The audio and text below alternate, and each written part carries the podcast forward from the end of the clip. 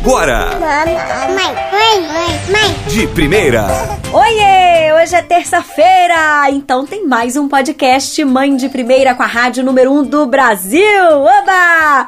Semana passada eu te dei seis dicas mais preciosas da vida para você fazer o seu bebê dormir feito um anjo. Neném tem problema para dormir por aí? Então, menina, se você ainda não ouviu, corre para ouvir o podcast Dorme Bebê. Mas se nesse tema eu toquei seu coração, se eu te dei aquele help que você precisava, nossa amizade começou a se fortalecer, virar BFF, Talvez seja hoje que a gente vai botar essa amizade à prova, porque hoje eu trouxe um tema bem controverso, viu? Hoje, minha filha, ou você me ama ou você me odeia de vez, porque o tema é chupetar. Assim como você, eu também sei, viu, que o uso prolongado da chupeta pode fazer mal para o desenvolvimento da fala, para a dentição da criança. Mas, se você já for mãe como eu, sabe que um bebê chorando na cabeça não faz bem para a sanidade mental de ninguém, né? Eu sei que é perfeitamente possível criar uma criança sem chupeta, até porque existem mães que não dão, que defendem com unhas e dentes que não deve dar. Eu respeito, mas ó, eu não sou uma dessas mães não, tá? Eu não demonizo a chupeta. Eu acho que se funcionar bem para a família e se for um conforto para a criança, por que não? Em inglês, chupeta é pacifier, que literalmente significa pacificador. É indiscutível que o treco acalma o bebê, menina. Mas você vai me dizer que não precisa colocar chupeta, que o bebê deve aprender a se acalmar é no colinho da mãe, né, no chameguinho da mãe, que a Organização Mundial de Saúde não recomenda. Ha, vai vendo. E se o bebê é chorão? E se o bebê faz o peito da mãe de chupeta? É esgotamento na certa, não dá não. Não faz bem para a mãe, não faz bem para a família isso. Cada bebê é único e tem necessidades diferentes. Às vezes, o seu bebê precisa de um alento maior. O Luiz Gustavo tem um ano e dez meses e, no geral, sempre foi uma criança bem tranquila. Mas eu tinha comprado uma chupeta no enxoval dele e, depois de umas duas semanas de nascido, a minha mãe deu a chupeta para ele. Aí assim ficou. Eu te confesso que no início eu dei uma resmungada, mas depois eu deixei porque ele já estava um profissional na arte de mamar no peito, menina. E eu acho até essa dica importante. Minha cara amiga gestante, não saia da maternidade com seu bebê a tiracolo de bico na boca. Talvez ele ainda não saiba mamar e talvez nem você ainda saiba dar de mamar direito. E isso é super normal. Eu mesma não sabia, então espera aí, a pega da mamada tá perfeita para você ofertar o bico pro seu bebê se for da sua vontade, tá? Mas uma coisa eu te digo, mesmo super tranquilão, a chupeta me ajuda muito com o Gugu. Sabe aquele momento de soninho que não engrena? Criança tá morta de sono, mas não pega no tranco? Menina, bebê com sono é pura morrinha. É colocar a chupeta na boca que, ó, não dura dois minutos de olho aberto. Mas o Gu nunca foi menino de ficar com chupeta na boca o dia inteiro. Ele sempre usou só para dormir mesmo, ainda que assim, num trajeto de carro, sabe? E depois que ele pega pesado no sono, eu vou lá e ó, tiro a chupeta da boca dele. É claro que por muitas vezes ele acordou no meio da noite chorando porque tava sem o bico, aí eu tinha que levantar, colocar o bico na boquinha dele, mas tudo bem.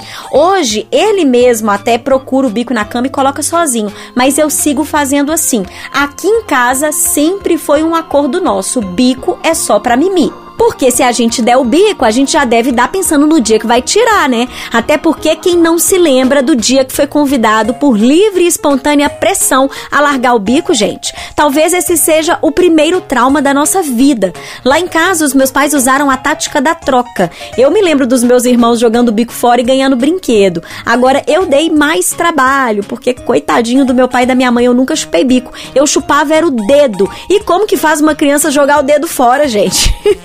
Tadinha da minha mãe, ela tentou de tudo. Passou coisa específica de gosto ruim, colocou band-aid, ela chegou até a passar pimenta. Mas sabe o que, que funcionou? Esmalte. Passou o esmalte cor-de-rosa na minha unha, eu achava que colocando na boca ia sair a cor, e aí o que aconteceu? Eu parei de chupar. E aí eu ganhei uma boneca. Ah, e os pais, né? Sempre fazendo o melhor. E graças a Deus hoje a gente pode consumir informação de qualidade e fazer ainda melhor do que o que eles fizeram com a gente. E se você, assim como eu, optar por dar o bico para criança, qual que é a melhor maneira de tirar o bico? Acertou quem disse de forma respeitosa. Então, primeiro, pelo amor de Deus, não ridicularize ou critique a criança. Olha o trauma, hein? Não vai comparar seu filho com um coleguinha que largou a chupeta primeiro, não. Não diz para ele que ele é feio, que isso é coisa de bebezinho, que ele já é grande. Ó, cada criança tem o seu tempo de amadurecimento. Lembra que foi você quem comprou o danado do bico, ofereceu ou permitiu que alguém oferecesse isso pro seu filho. É injusto não ser tolerante com ele. Então, a minha dica é se programe. Sim, você se programe. Aí você vai tirar de forma gradativa esse costume, com o mínimo de trauma possível. Eu já até reforço aqui a minha dica de fazer o acordo com a criança desde bebezinha. Bico é só para dormir e pronto. E quando você achar que já tá chegando a hora de tirar o bico, eu inclusive já tô achando que já tá na hora aqui em casa, você começa a tirar da boca da criança assim que ela cair no sono profundo. E como somos nós quem condicionamos muitas das manias dos nossos filhos, vale dizer que andar com o bico agarrado na roupa é outra coisa que eu não acho legal não, viu? Pelo menos não depois que o bebê já tá mais despachado já tá conseguindo pegar as coisas sozinho. É deixar à disposição demais pro uso sem necessidade. Fora que é nojento, né? O bico fica batendo em tudo quanto é coisa e aí depois a criança pega, coloca na boca e, ó, pros que chupam o dedo, que tal você colocar um micropore, dizer que aquilo não é uma punição, viu? Mas que é um lembrete pra criança não chupar mais o dedo. Aí você pode desenhar um personagem que a criança gosta, ou mesmo cria um bonequinho no dedo, deixa a criança escolher um nome pro bonequinho, e aí o Joãozinho ou a Mariazinha não pode ficar dentro da boca porque a boca é cheia de água e o bonequinho vai se afogar. Então, pronto, a criança pode criar um zelo, sabe? Pode cuidar daquele bonequinho e aí vai tirando esse costume e uma hora para. Mas independente do que, que você vai fazer aí, por favor, não coloca nada na chupeta ou no dedo da criança para fingir que é bichinho, não, viu?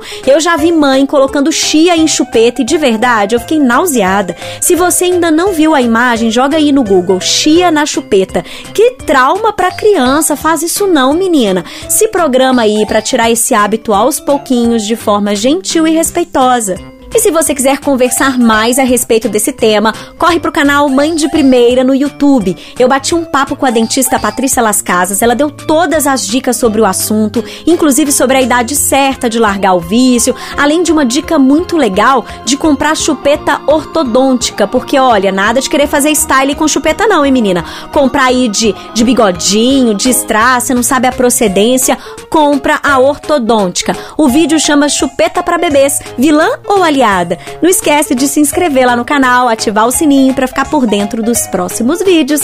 Então é isso. Beijos de luz e a gente se vê nas redes sociais. Gugu, bico é pra quê?